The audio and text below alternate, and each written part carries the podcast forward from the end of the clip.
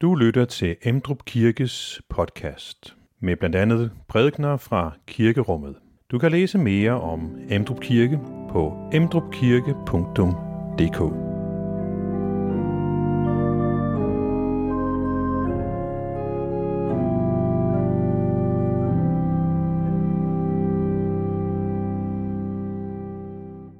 I dag har vi den øh, 17. søndag efter Trinitatis. For tiden så er jeg i gang med at lytte til en øh, spændende lydbog, som handler om øh, Blekingegadebanden. Og øh, noget af det, som den bog handler om, er overvågning. At PET overvåger nogle personer for at finde ud af, om de gør noget forkert. De bruger mange, mange kræfter på at få øje på og se og følge efter osv., for at se, om de laver noget forkert. Det gør de så. Men i teksten, som vi skal have i dag fra Lukas, er der også nogen, der holder øje, der overvåger. Det er farisæerne, der holder øje med Jesus. Om han måtte kunne finde på at gøre noget forkert. Noget i deres øjne ulovligt, brud på, på reglerne. Teksten det foregår på en helligdag, en sabbatsdag, så øh, der er nogle særlige regler for sabbatsdagen. Og Jesus, ja, jeg kan afsløre, at han kommer til at bryde dem og provokere dem. Hold øje med Jesus. De holder øje med Jesus for at fange ham i noget forkert. Vi kan holde øje med Jesus for at fange ham i det, han gør, og se, om vi kan lære noget af det.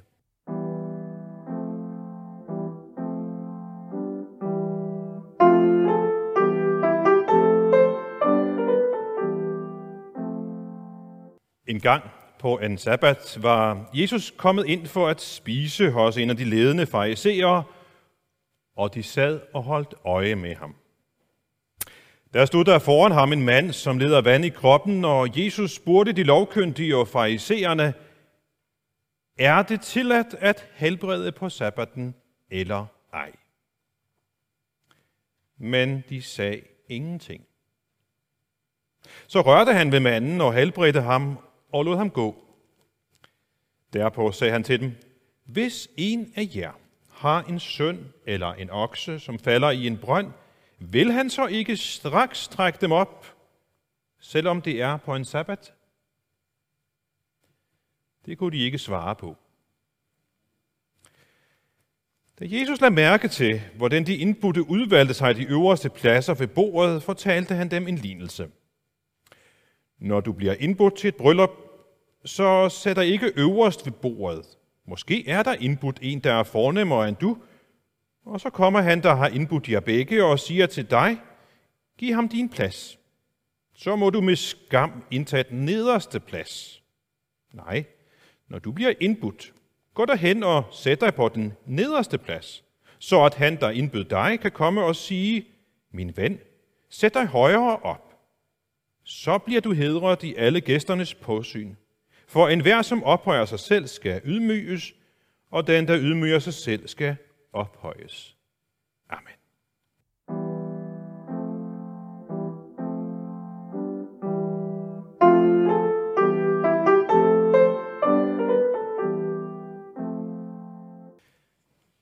Kristelig Dagblad øh, spurgte for nogle år siden en af ministerne i regeringen, hvad siger det dig at komme hviledagen i hu? Hvad siger det dig at komme hviledagen i hu? Og ministeren svarede, det er en påmindelse om, at alle dage ikke er ens. Og at der er en god grund til, at vi har noget, man kan kalde en hviledag. Især i vores tid, hvor arbejde og fritid glider mere ud i et, og hvor man er tilbøjelig til lidt at glemme, at både sjælen og kroppen har brug for en hviledag. Så langt ministeren. Og jeg er helt enig. Både sjælen og kroppen har brug for en hviledag. Hvis jeg nu tog en mikrofon og gik rundt til jer og spurgte jer det samme spørgsmål, hvad siger det dig? Eller hvad betyder det for dig at komme hviledagen i hu? Så tror jeg, at jeg ville få en række forskellige svar. Men øh, jeg gætter på, at essensen af de svar vil øh, ligne det, som ministeren sagde. For vi ved jo alle sammen godt, at vi har brug for en hviledag. Hviledagen er givet os af Gud for vores skyld. Gud gav os en hviledag, fordi vi har brug for den, og øh, lad os derfor gøre brug af hviledagen, når vi nu har brug for den.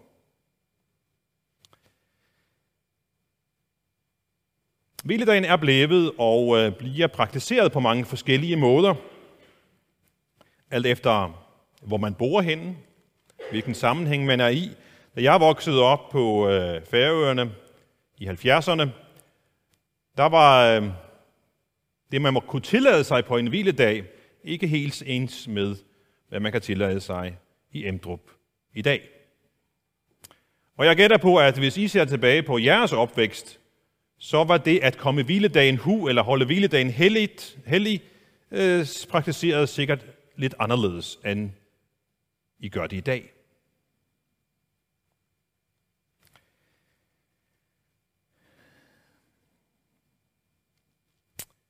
At komme hviledagen i hu. Hvordan, hvordan gør man det?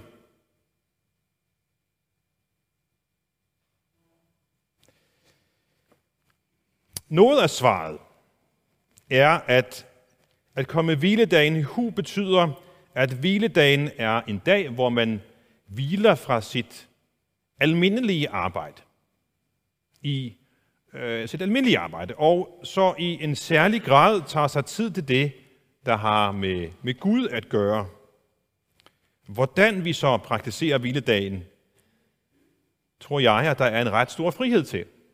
Og jeg tænker også, at vi skal give hinanden frihed til at praktisere vores hviledag på forskellige måder. Dengang Jesus gik her på jorden, så havde farisæerne opstillet meget nøjagtige regler for, hvordan man skulle holde hviledagen. Og de var ret strenge og meget nøjagtige, hvad man kunne tillade sig og hvad man ikke kunne tillade sig på hviledagen. Og Lukas han fortæller os så, at Jesus en dag, en sabbatsdag, er kommet ind for at spise hos en af de ledende farisæere. Og som jeg nævnte i indledningen, så overvåger de ham. De sidder og holder øje med Jesus. Disse ledende farisæere, de tænker nok, at øh, de har deres på det tørre. Så de øh, holder øje med ham ud fra en sådan sikker position. Jeg holder hviledagen hellig, der er styr på mit liv. Så der er ingen, der kan eller tør pege fingre af dem og deres livsførelse, fordi den jo er lige efter bogen, eller i hvert fald efter deres egen opfattelse af, hvordan bogen skal forstås. Så jeg tror, at de tænker, sabbatsreglerne er ikke noget problem for os. De efterlever det til punkt og prikke, men nu holder de altså øje med Jesus. Hvad gør han? Og jeg tror, de har en mistanke om, at det her det kunne blive til en udfordring, at sabbatsreglerne kunne blive et problem for den her omvandrende prædikant og mirakelmager, så de holder øje og de overvåger. I dag er, så har vi vendet os til at blive overvåget. På mange forskellige måder. Nogle af den, en del af den overvågning, som vi bliver udsat for, kan vi se. Vi kan se en masse kameraer. Der er næsten ikke en eneste butik, man kan komme ind i, uden at blive overvåget af et kamera. Og øh, ud på gader og stræder er der også mange kameraer, der holder øje med os, hvad enten der er ansigtsgenkendelse i dem eller ej. Der er også en del af den overvågning, vi er blevet udsat for, som vi ikke kan se. For eksempel al den overvågning, der foregår ved det lille apparat, vi har liggende i vores lomme. Det siger og afslører hele tiden, hvor vi er henne, og en stor del af det, vi laver. Jeg nævnte i indledningen, at jeg lytter til Blekingegadebanden i øjeblikket, altså bogen om den. Og øh, det har mindet mig om, at overvågning i nogle tilfælde jo er godt, fordi at øh, det er med til at i nogle tilfælde hindre og øh, nogle gange også med til at opklare en forbrydelse. Overvågning det foregår jo for, at de potentielt øh, skyldige skal fanges i eller forhindres i at gøre noget forkert. Og farisæerne altså overvåger Jesus for at fange ham i at gøre noget forkert. Som i Man kan sige, at de, øh, de ser den rigtige vej, de her farisæere. De holder øje med Jesus. Det er godt. De ser Jesus. Men uden virkelig at se Jesus. De ser en mand, som øh, volder dem problemer, fordi han udfordrer deres religiøse tanker og systemer og autoritet. De ser Jesus, men de ser ham ikke som Guds søn. De holder øje med Jesus med et negativt sigte. Man kan også holde øje med Jesus med et positivt sigte. Lad os derfor holde øje med Jesus. Ikke for at fange ham i at gøre noget forkert, fordi så er vores overvågning forgæves. Nej, lad os holde øje med Jesus og lægge godt mærke til, hvordan han, Guds søn, møder mennesker. Lad os se på ham og, og, og lade hans eksempel gøre noget ved os, får os til at tænke os om. Lad os prøve at tage Jesu eksempel med ind i vores måde at møde mennesker på. Når vi holder øje med Jesus, den her dag, han er hos fariseren, så ser vi, at Jesus han er ikke bange for at få beskidte hænder og sved på panden, selv ikke på en sabbat, den helligdag, som er en gave for Gud og indvidet til at tjene Gud. I dag er søndag, vores ugentlige hviledag og helligdag. Vi er til gudstjeneste i en kirke. For mig er gudstjenesten højdepunktet på hviledagen, men at gå til gudstjeneste er ikke den eneste mulige Guds Guds tjeneste er også at lade noget af den kærlighed, omsorg, tilgivelse, barmhjertighed, som Gud har overøst os med, strømme videre til dem, vi møder, når vi kommer ud fra gudstjenesten og resten af ugen. Under en gudstjeneste, så, så lovsynger vi Gud, det har vi det gjort allerede, takker ham for hans gaver til os og hans kærlighed til os. Men det er jo egentlig ikke ham, der har brug for vores tjeneste. Det har vores næste til gengæld. Her i landet så har vi et ret så finmasket sikkerheds, socialt sikkerhedsnet, og øh, mange mennesker de får på den måde en stor hjælp i deres dagligdag, og det er jo helt fantastisk. Ser vi på det sociale system og mange af de sociale omsorgsorganisationer, som er her i landet, så kan vi se, at de har kristne rødder. Det er den kristne næstekærlighed, der i den grad har været drivkraften bag mange af dem. Vi kan glæde os over det sociale sikkerhedsnet, men den glæde skal ikke få os til at være passive.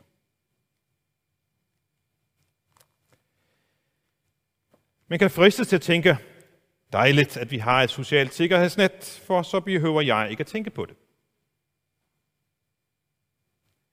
Det kan vi lade de sociale systemer om. De kan tage sig af dem, der mangler noget. Lad systemet tage sig af det, så slipper jeg for at bruge min tid og mine ressourcer på det. Jeg betaler jo for det over skatten. Der kan også være nogen, der tænker, Ja, jamen jeg, jeg skal i hvert fald ikke gøre noget for de fattige eller lidende i dag, for det er jo min hvile i dag. Jeg skal hvile mig.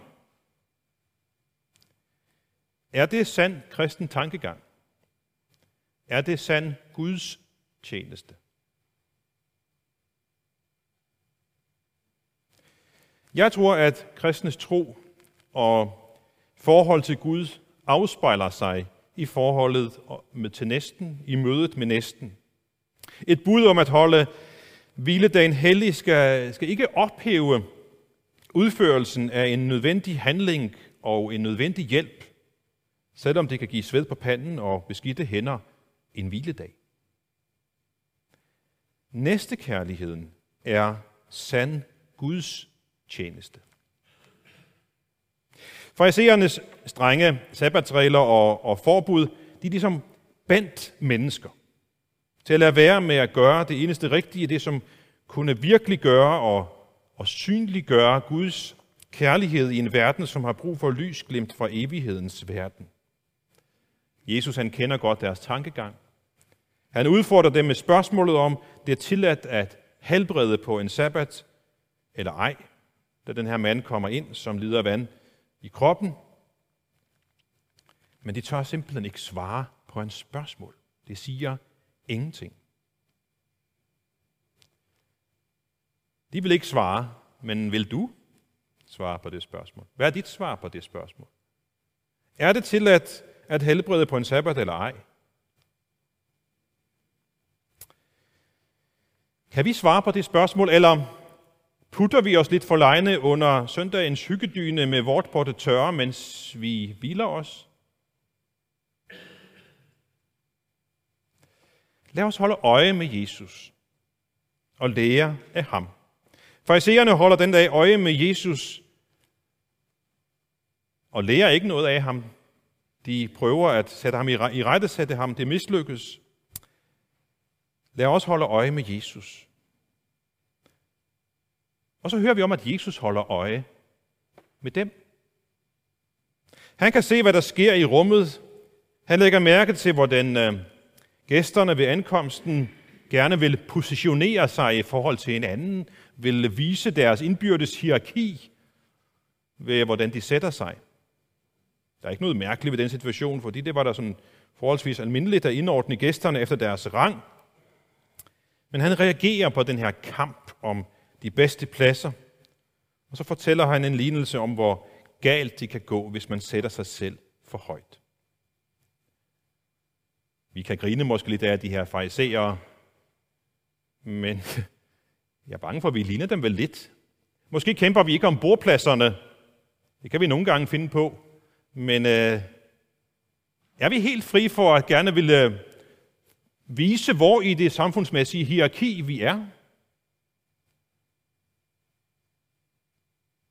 Det kan være forskellige anledninger til at vise, hvem vi er i forhold til andre.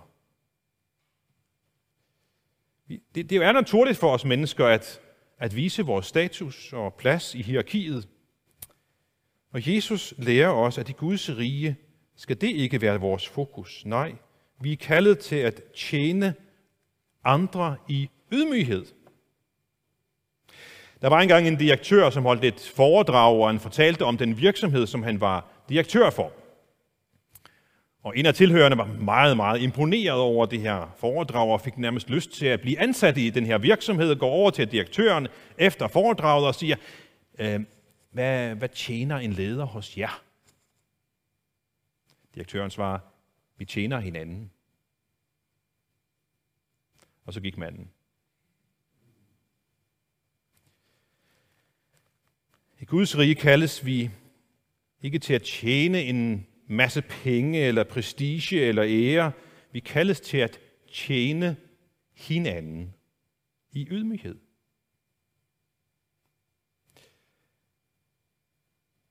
Hvis jeg ser på mit eget liv og skal være ærlig, så må jeg nok indrømme, at det er en udfordring for mig. Igen og igen kommer jeg til kort med at elske og tjene min næste.